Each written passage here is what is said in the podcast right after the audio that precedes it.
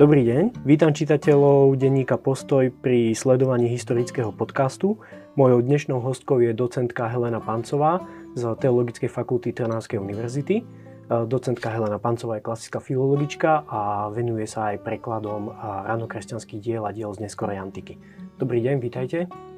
Dobrý deň, ďakujem. A s, s pani doktorkou sa budeme rozprávať o ženách, ktoré pôsobili v kresťanskej cirkvi v 4. a 5. storočí a o ich takom kariérnom rozlete, ktorý si vďaka novej viere v rímskej spoločnosti mohli dovoliť.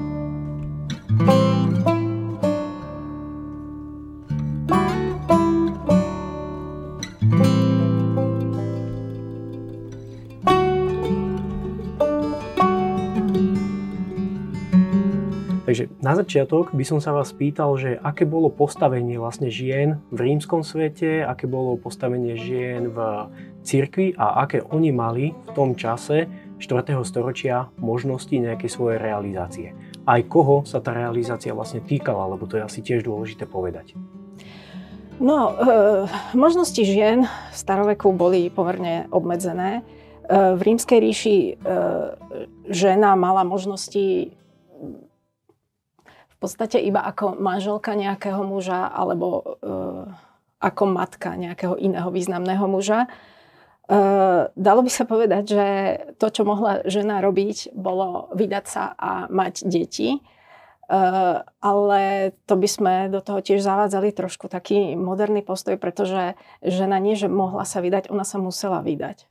Uh, manželstvo pre rímskych občanov a občianky bolo povinné a e, keď sa niekto manželstvu vyhýbal, tak to bolo dokonca, za to boli sankcie. E, tá hlavná sankcia bola, e, že nemohli sa stať predmetom, teda príjimateľom dedičského konania. Čiže, e, no, bolo to dosť komplikované. E, manželstvo teda bola jediná forma, ako si zabezpečiť e, živobytie. E,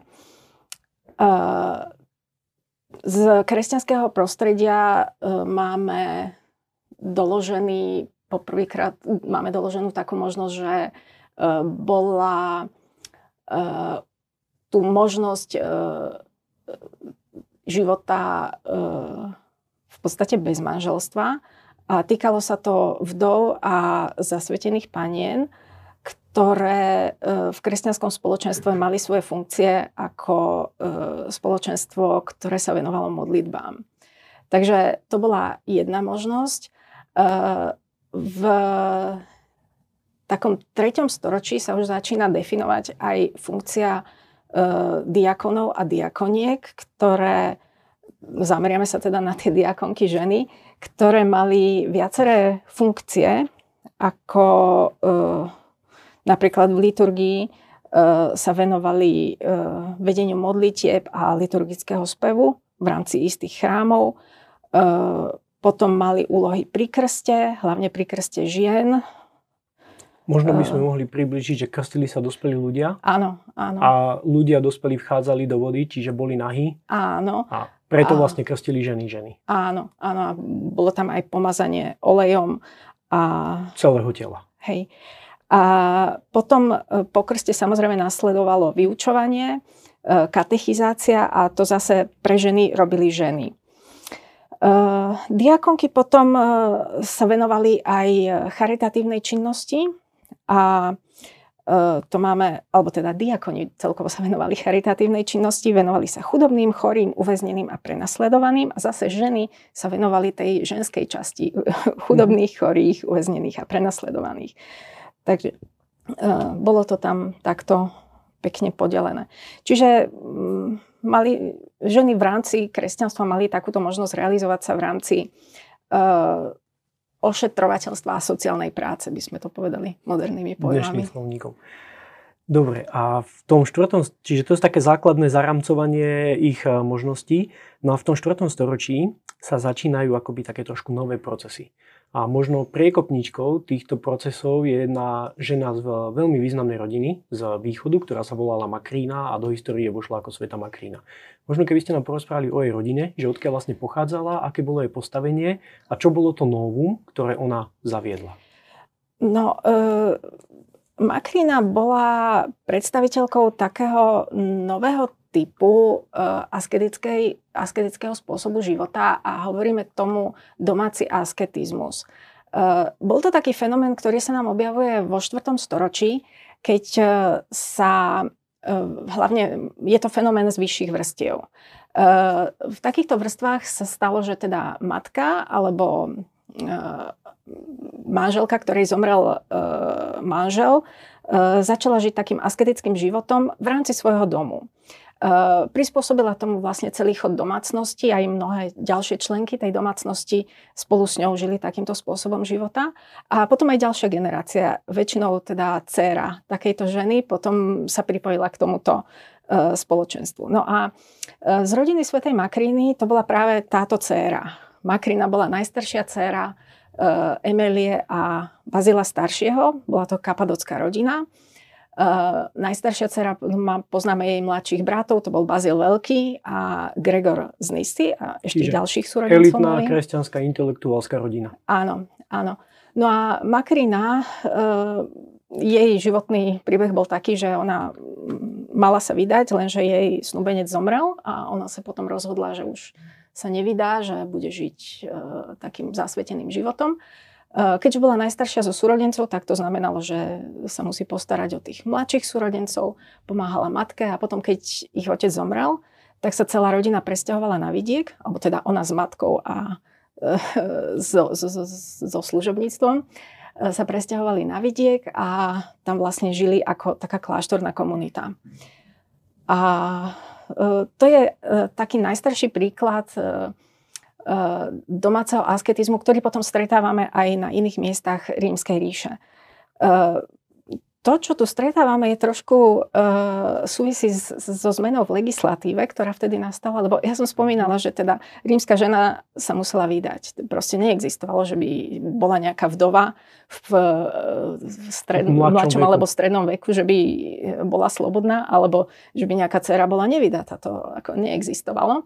Lenže uh, keď sa kresťanstvo za Konštantína um, stalo takým tolerovan, tolerovaným alebo preferovaným náboženstvom, tak e, Konštantín urobil viaceré legislatívne zmeny a jedna z tých zmien bola tá, že zrušil sankcie za e, slobodný život. Teda. E, už tam neboli tie e, tresty, e, vdovy mohli dostať dedičstvo, takisto slobodné céry, už to nebolo takto obmedzené. No a potom máme práve vo vyšších uh, kres, uh, vrstvách rímskej spoločnosti máme práve tento fenomén, že teda takéto vdovy alebo céry sa venovali asketickému životu a mohli si to dovoliť, pretože mali bohatstvo rodinné. A v tých prameňoch zaznieva taká jedna vec, že oni sa tie ženy aj trošku báli toho manželstva. Mm-hmm. Báli sa rodenia detí mm-hmm. A zároveň tí rímsky muži, to boli dosť autoritatívni chlapi. To boli predsa len Rímania, ktorí vládli svetu. Takže je tam aj takýto nejaký únik, nie? Isté, isté. Spod tej akoby tvrdej ruky rímskeho manžela a zároveň z rizika, lebo niekde som čítal v nejakej štúdii, a... že medzi 2 až 7% pôrodov boli smrteľné. Čiže tie ženy strašne no, veľa tie, riskovali. Tie nie? percentá ja neviem, ale môžem spomenúť napríklad uh, Sveta Melania staršia. Vydávala sa ako 16-ročná, počas nasledujúcich 6 rokov porodila 5 detí, z toho dve sa narodili mŕtve. Ako 22-ročná ovdovela a krátko na to jej zomreli dve deti. Čiže uh, Trauma za je, je, to, je to úplne strašný príbeh. A takýchto príbehov máme viacej. Milania mladšia, ona tiež myslím, že vydala sa ako 14-ročná, potom sa jej narodili dve deti. Obidve deti jej zomreli. Čiže to, to sú nepredstaviteľné veci. A toto, čo tu pani docentka spomína, to sú ženy z vrstiev, ktoré by sme dnes charakterizovali ako multimilionári. Mm-hmm. A e, mali vlastne k dispozícii tú najlepšiu zdravotnú starostlivosť, aká bola v tej dobe možná. Čiže tá umrtnosť v nižších vrstvách bola podstatne vyššia.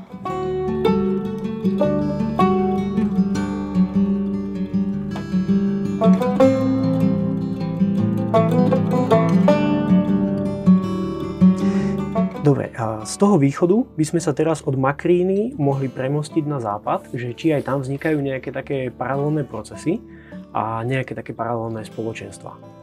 Áno, ten domáci askedizmus to bol uh, fenomén, ktorý sa objavuje vlastne v celej ríši, aj na východe, aj na západe. Máme svedectva z viacerých uh, väčších miest, teda bol to mestský fenomén samozrejme. Um, z Ríma poznáme také veľmi známe aventínske spoločenstvo, uh, na ktorého čele bola istá pani Marcela, uh, ktorá bola jedna z prvých uh, vdov kresťanských, ktoré sa začali venovať asketickému životu. Ona tiež ovdovela veľmi mladá a rozhodla sa, že sa už po druhýkrát nevydá a e, svoj palác, ktorý mala na Aventíne, e, premenila na také e, asketické spoločenstvo. Žilo tam viacero e, žien s podobnými tendenciami a venovala sa e, jednak štúdiu Biblie a jednak charitatívnej činnosti. Um, no, kto, tam ešte žil, povedzme, okrem tejto Marcely? Také významnejšie osobnosti, by bolo niekoľko. Áno, boli ich tam niekoľko. Uh, mohli by sme spomenúť uh, predovšetkým Paulu, ale možno skôr ako Paulu by sme mohli spomenúť Hieronima. Dobre, Nie? môžeme sa dostať k Hieronimovi. Už ste to tak nadhodili, čiže dali ste, že tu bolo spojenie s Hieronimom, takže bol to nejaký intelektuálny okruh a možno ešte predtým, ako prídeme k Hieronimovi, takže tieto ženy sa vlastne venovali štúdiu ano. okolo Marcely a ktoré boli také témy, ktorým sa oni venovali a po čom oni išli.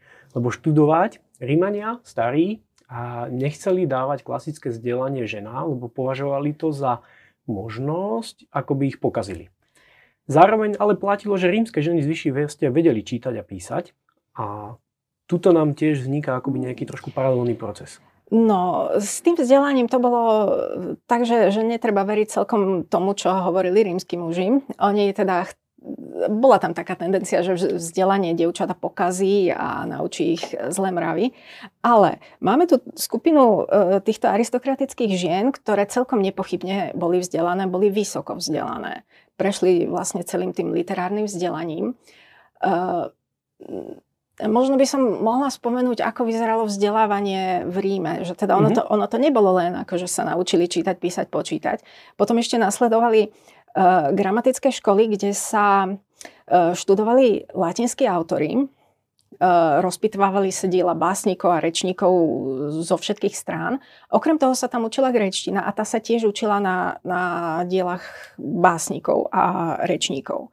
Čiže keď niekto prešiel týmto gramatickým vzdelaním, mal celkom slušnú znalosť uh, v literatúre a ovládal aj grečtinu. Teda to hovoríme o vzdelávaní v latinsky hovoriacej časti impéria.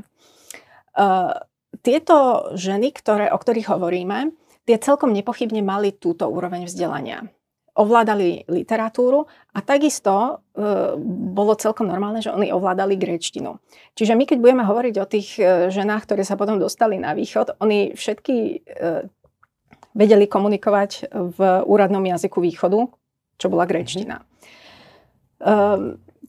Keď hovoríme o vzdelaní, tak samozrejme bolo tam obmedzenie, že ženy nedosahovali to najvyššie vzdelanie, ktoré bolo normou pre mužov. Čiže tam, tam bolo to vrcholné retorské vzdelanie, kde sa študovali rečníci a e, právo sa tam študovalo a pripravovali sa na e, pôsobenie v administratívnych funkciách ríše. Tak toto už ženy nedosahovali, ale to gramatické vzdelanie bolo e, pomerne dostupné, teda pokiaľ niekto žil v mestách, kde boli takéto školy, lebo tie školy boli prístupné síce za poplatok, ale pre všetkých, kto mal záujem o toto vzdelanie. A my keď hovoríme o e, ženách z najvyššej vrstvy, tak e, oni mali súkromných učiteľov. Takže vzdelanie bolo e, celkom normálne. E, no a to, že e, rímsky autori občas hovorili, že teda tie ženy nemajú dostať e, klasické vzdelanie, tak uh, tam bol problém v tom, že oni uh, vzdelanie potrebovali, to sa viac menej uznávalo, že žena, pokiaľ má vystupovať na úrovni, potrebuje mať nejaké vzdelanie. A oni aj čiastočne manažovali tie veľké uh, majetky, ktoré má senátorská aristokracia. Áno. No a to, že, že kresťanskí autori chceli, aby ženy dostávali nejaké iné vzdelanie, tak to sa ľahko povie, ale ťažko sa to splní, lebo vymyslieť nový študijný program nie je až také jednoduché, to ani v súčasnosti. ani v staroveku. Ale v tom aventínskom spoločenstve priniesli aj nejaké nové prvky do tohoto študijného programu. A bol tam práve ten Hieronym, ktorý sa...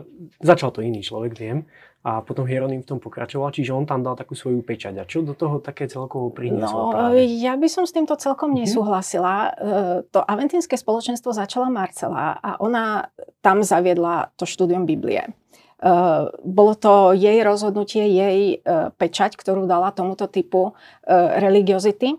A Hieronym sa do tohto spoločenstva dostal tak, že on bol pôvodne naví, teda Hieronym pochádzal zo Stridonu, niekde v Dalmácii alebo niekde zhruba tam. A istý čas uh, pôsobil uh, na východe, teda tam sa venoval mníštvu a okrem toho študoval aj hebrejčinu. A do Ríma sa dostal tak, že sprevádzal ako tlmočník dvoch biskupov, ktorí tam prišli na synodu. A keď tam prišiel v roku 382, tak e, dostal ubytovanie práve u Marcely, lebo Marcela sa venovala aj charitatívnej činnosti, e, starala sa o chudobných, starala sa o pocestných, no a Hieronym ako taký pocestný tam na čas dostal ubytovanie a tak sa k ním dostal. E, potom sa spriatelili, našli spoločnú reč, lebo tieto dámy tam sa venovali štúdiu Biblie a aj Hieronym sa venoval štúdiu Biblie, takže si rozumeli. Hieronym tam potom k ním chodieval, e, robil im tam prednášky a spoločne študovali e, rôzne otázky Biblie, prípadne aj teológie. A no, to asi A okrem teda Biblie, predpokladám, že študovali aj hebrejčinu. áno, niektoré. áno, to, to je pravda. A toto je tá Hieronymová pečať. E, Hieronym bol vynimočný medzi cirkevnými otcami v tom, že e, sa naučil po hebrejsky a e, využíval znalosť hebrejčiny pri štúdiu Biblie a e, inšpiroval aj tieto dámy z tohto aventinského spoločenstva, aby aj oni študovali hebrejčinu. No a Hieronym po takých kontroverziách musel opustiť nakoniec Rím. On sa presťahoval do Svetej Zeme a vtedy začína akoby taká ďalšia etapa, okrem tohoto domáceho asketizmu a štúdia a biblistiky, jazykov, že Hieronym píše listy zo Svetej Zeme a pozýva na návštevu. A vzniká nám nejaká ďalšia oblasť, ktorej sa ženy realizovali a nazvime to cestovanie. Mm-hmm. No, e, ja by som to videla trošku inak. E, Hieronym totiž e, nebol prvý, ktorý prišiel z Ríma do Jeruzalema. Ešte pred ním tam prišla Melania staršia. Uh, to bola tá, ktorú, ktorú som spomínala, že ovdovela ako 22-ročná a prišla o dve deti a ona potom sa dávala do poriadku takým spôsobom, že išla do Egypta, uh, tam išla navštíviť mnícho a istý čas tam pobudla, lenže krátko na to, ako tam ona prišla, tak sa stala taká vec, že to bolo v roku 373 a cisár Valens tam začal preferovať arianizmus a vyhnal e, časť mníchov aj klerikov z Egypta a oni potom odišli do Palestíny. No a Melania išla s nimi a ich finančne podporovala, lebo teda ona mala k dispozícii množstvo peňazí, tak ich využívala takýmto spôsobom a tak sa vlastne dostala ona do Palestíny. Myslím, že to nebola jej e, prvoplánová e, cesta, ale teda prišla tam a potom už v Jeruzaleme zostala na dosť dlhú dobu a založila tam dva kláštory. Um, takže keď Hieronym prišiel, tak už, už tam bola takáto prítomnosť. Hieronym sa v Ríme dostal do istých konfliktov a keby ste mohli približiť mm-hmm. toto. Mm-hmm. No, uh, Hieronym sa v Ríme uh, spriatelil s istou pani Paulou, ktorá bola tiež členkou uh, tohto aventínskeho spoločenstva. A ona bola vdova a mala uh, už dospelé deti a jej najstaršia dcéra Blezila, uh, to bola taká tragická osoba celého tohto hnutia. Ona sa totiž vydala, krátko na to vdovela, to ju zlomilo, ochorela a keď sa spamätala z tejto choroby, tak sa obrátila a začala sa venovať asketickému životu. Lenže ona sa mu venovala zrejme až, až príliš, z toho znova ochorela a potom zomrela. No a keďže tam v pozadí figuroval Hieronym, ktorý bol takým proponentom asketického života, e, vznikla taká atmosféra, že teda v Ríme kladli Hieronymovi závinu, že spôsobil jej smrť. E, to bola veľmi nepríjemná situácia už sama o sebe. Potom sa tam k tomu primiešalo to, že jeho obviňovali s tým, z toho, že s tou pani Pavlou mal nejaké e, nekalé vzťahy.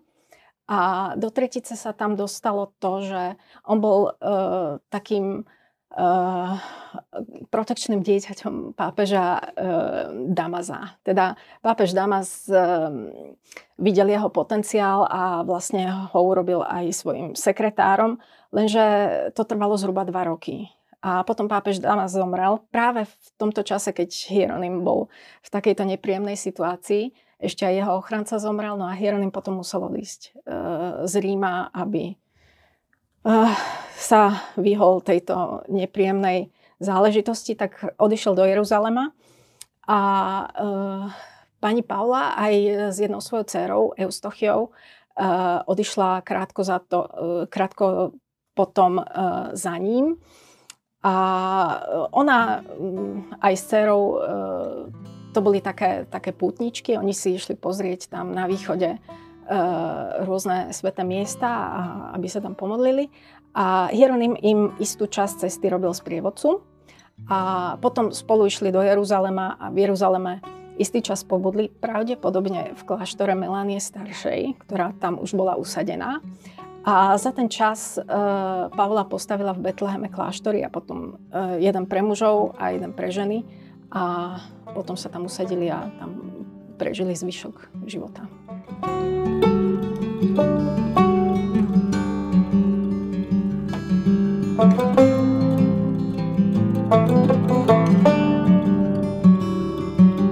Takže dochádza nám tu akejsi novej realizácii žien. Spomenuli ste Melániu, spomenuli ste Pavlu, Eustochio a že tieto ženy začali putovať. Išli mm-hmm. do mhm. Svetej Zeme a akoby v ich príklade, v ich stopách potom nasledovali aj ďalšie ženy. A keby ste ešte mohli približiť tento fenomén ženského pútnictva, vy ste aj preložili jedno dielo a prípadne spomenuli nejaké ďalšie ženy, listy, ktoré Hieronym posielal a propagoval to. Áno, no e, fenomén ženského pútnictva má oveľa e, staršie korene. E, vlastne cisárovna Helena je pokladaná za prvú kresťanskú pútničku. Ona e, išla na východ s imperiálnou kasou, ktorú mala k dispozícii a tam sa venovala získavaniu svetých relikví, ktoré sa dali nájsť a samozrejme aj stavala, dávala stavať chrámy. Takže ona, ona je pokladaná vlastne za prvú kresťanskú putničku, ženu. A tým pádom, akože teda taká vysoko postavená dáma tu bola takýmto vzorom, tak to iste inšpirovalo aj, aj ďalšie ženy. A bola to taká forma religiozity, ktorá sa nám rozvíja práve v tom uh, štvrtom storočí.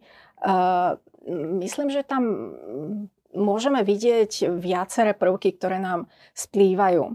Uh, jedna vec bola tá, že, že toto bolo pokladané za taký prejav, prejav religiozity. Že nebolo to cestovanie akože z, z, pre, pre nejaké vlastné potešenie, a nebola to turistika, nebol to obchod, ale bola to náboženská cesta a to sa tolerovalo. Čiže toto, toto bola jedna z malá vecí, ako sa žena mohla dostať mimo domu, bolo, že ide na náboženskú púť. A mohla tam ísť e, aj sama, alebo musela mať dozor muža, čo bola taká klasika v rímskom svete? Tak to neviem. Egeria mala dozor? Egeria nemala, nie, nie. Takže nemali. vedela sa z toho žena vyvliecť no, a, a byť aj sama.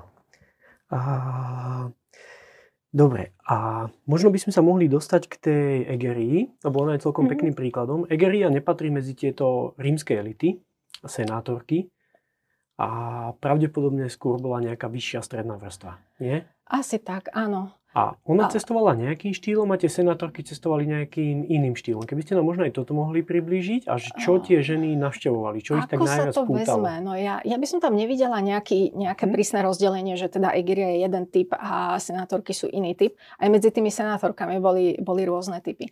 Uh, samozrejme, niektoré senátorky cestovali vo veľkom štýle, s pohodlím, na aké boli zvyknuté z domu Pri iných zase vidíme dôraz na to, že, že tu predsa len išlo o nejaký náboženský čin, ktorý bol spojený s modlitbou, s pôstom, so seba záporom a tak. Čiže aj tá nepohoda cesty bola istou časťou toho mm, prežívania, prežívania religiozity. Takže to, to je jedna vec a to, čo vidíme u Agérie, je, myslím si, že veľmi symbolické pre, pre celý ten fenomén pútnictva, že to cestovanie za svetými miestami bolo vždy spojené s tým, že uh, si sprítomňovali práve na tom mieste, čo sa tam odohralo, aká biblická, akou biblickou udalosťou to je spojené. Vždy sa robili biblické čítania, ktoré, sú, uh, ktoré sa týkali práve toho miesta. Uh, modlitby boli tiež uh, aplikované práve na to miesto, práve na to biblické čítanie, ktoré sa prečítalo. Takže... Čiže došli na Sinaj, prečítali si o Mojžišovi a o desatore. Áno. Keď, sme, keď som spomínal to cestovanie, tak ja som napríklad naražal, že bola taká rímska aristokratka Pojmenia, ktorá teda cestovala vo veľkom štýle na lodiach a, a so všetkým rímským luxusom, ktorý, rada, de, ktorý radi rímsky senátori demonstrovali. A Egerie zase bola zaujímavá v tom, že ona chodila aj peši. A, aj sa špohala na hory mhm. a v tomto bola neskutočne moderná tá žena mala až takú nejakú brutálnu energiu. Áno, ale my nevieme, koľko rokov mala Egeria, koľko rokov mala Pojmenia. Hej, to je ono, ono tiež závisí od toho. Egeria sa mohla štverať, keď bola mladá. Mm-hmm. Takže toto je tam možno aj jeden z tých rozdielov. No a, a tieto ženy sa sústredili teda na pár miest. Oni sa sústredili na Jeruzalém, sústredili sa na Betlehem a potom častokrát chodili aj do toho Egypta, naštíviť mníchov alebo ísť na Sinaj. A, sme v advente tak možno keby ste niečo povedali o tom, že o tých miestach spojených s narodením Ježiša. Že kde, kde oni tak išli a povedzme, že čo založili na tých miestach. Už ste naznačili, že Hieronym sa usadil v Betleheme a čo teda boli niektoré z týchto vecí? No v Betleheme, uh, pokiaľ si dobre spomínam, tak uh, Baziliku narodenia založila samotná cisárovna Helena. Uh, potom tam máme dva kláštory, ktoré za, založila Paula. Jeden pre ženy, jeden pre mužov. A, a oba boli v susedstve Baziliky narodenia. Áno. Čiže na východe sa nám konštituje a, také jedno akoby západné mnížské centrum v okolí Baziliky narodenia v Betleheme. A podobné centrum bolo aj na tej Olivovej hore, ktoré už založila tá Melania, ktorú ste spomenuli. A tam e, prichádzali tí rôzni putníci, žili tam e, a ženy samozrejme sa realizovali. Žili tam ženské spoločenstva a žili tam aj mužské spoločenstva. No a nejaké podobné procesy, ako boli tieto, a, ktoré sa týkali západu, tak prebiehali aj na východe. Či by ste ešte o nich mohli niečo dodať, že ako sa realizovali ženy povedzme v Konštantínopole? No to bol e, ten asketizm, to asketické hnutie, ktoré sme spomínali, to bol fenomén, ktorý bol e, univerzálny v celej rímskej ríše. Čiže to nebolo, nebolo niečo typické pre západnú časť. E, akurát my, my sme lepšie informovaní o tom západnom, pretože tam bolo prepojenie na viacerých cirkevných odcov. Na východe v Konštantínopole vieme tiež o jednej podobnej skupine, ako bola v Aventíne. V Konštantínopole bolo podobné spoločenstvo, na ktorého čele bola istá pani Teodózia. Ju poznáme z toho dôvodu, že ona je príjimateľkou vlastne. Svetý Bazil Veľký jej venoval svoju rozpravu o Svetom duchu. Eh, to je jedna vec, ktorou je známa. Eh, druhá vec je tá, že ona sa vlastne venovala výchove eh, Svetej Olympie. Olympia bola vznešená Konštantínopolčanka, ktorá osirela v útlom veku a keďže bola vznešená, tak dostala aj vznešených náhradných rodičov a táto pani Teodózia sa starala o jej výchovu. Olympia sa potom stala pomerne známou osobnosťou, lebo ona bola bohatá a e, podobným spôsobom e, ako ženy v Ríme, aj ona samozrejme sa vydala a zakrátko ovdovela, tak potom sa venovala takému e, charitatívnemu spôsobu života, starala sa o chudobných, pocestných, chorých a dostala sa, vieme o tom, že ona sa dostala do stavu diakoniek a to oveľa skôr, než bola zákonná hranica. V tej dobe bola zákonná hranica 60 rokov pre diakonát a ona sa stala ako 30-ročná diakonkou. Čiže bola to výnimočná osobnosť a poznáme ju aj z toho dôvodu, že ona veľmi úzko spolupracovala potom s Janom Zlatoustým, keď bol uh, konštantínopolským patriarchom. A jej venoval Gregor z Nissy svoj výklad veľpiesne. Čiže uh, v Konštantínopole tiež bolo takéto spoločenstvo vzdelaných žien, ktoré sa venovali štúdiu písma a kresťanskej teológie. Pokiaľ ide o ten východ, tak platí napríklad, že tieto ženy na východe recipročne študovali latinčinu a poznali ju, alebo boli v tom povýšeneckom postavení východu, že my sme tí lepší? A... No, to je, to je dobrá otázka. Ja som sa nad tým zamýšľala nie v súvislosti so ženami, ale v súvislosti s mužmi. Uh, a ja si myslím, že oni tú latinčinu ako teoreticky ho museli mať e, v svojom kurikule. Ale nakoľko dobre ju ovládali, lebo to bol ríšský jazyk. E, čiže nejako sa s ňou museli stretnúť, ale či ju ovládali dobre, o tom pochybujem, lebo zase máme historické svedectva, že vždy, keď e, biskupy z východu prišli do Ríma, tak si so sebou vodili tlmočníkov tak sa aj Hieronym dostal do Ríma. Čiže tá ich znalosť latinčiny asi nejako veľmi dobrá nebola. Uh-huh. Uh, ale okrem toho asi tú hebrejčinu vedeli. Aj tieto konštantinopolské? Či nie? Nie, nie, nie. Takže to je nie. veľmi unikátna pečať Ríma a Hieronyma, že áno, to zaviedol Hieronym. Dal akoby starozákonné vzdelávanie. Hieronym bol výnimočný v tom, že sa unúval e, naučiť sa po hebrejsky a on to potom zaviedol aj do toho aventínskeho spoločenstva. Čiže toto bolo unikum západu. Alebo mm-hmm. teda unikum tohto jedného spoločenstva. Dobre, pomaličky sa dostávame akoby na nakoniec. Čiže tento kvás začína tak v tej druhej polovici 4. storočia a kedy akoby toto hnutie tých bohatých dám, ktoré žijú kláštorným štýlom života, vrcholí. A kedy dochádza k takému akoby ukončeniu týchto procesov? No, neviem, či by som to nazvala, že vrcholí. Je to fenomén, ktorý máme doložený, bohato doložený v takých troch generáciách. Od tej polovice e, 4.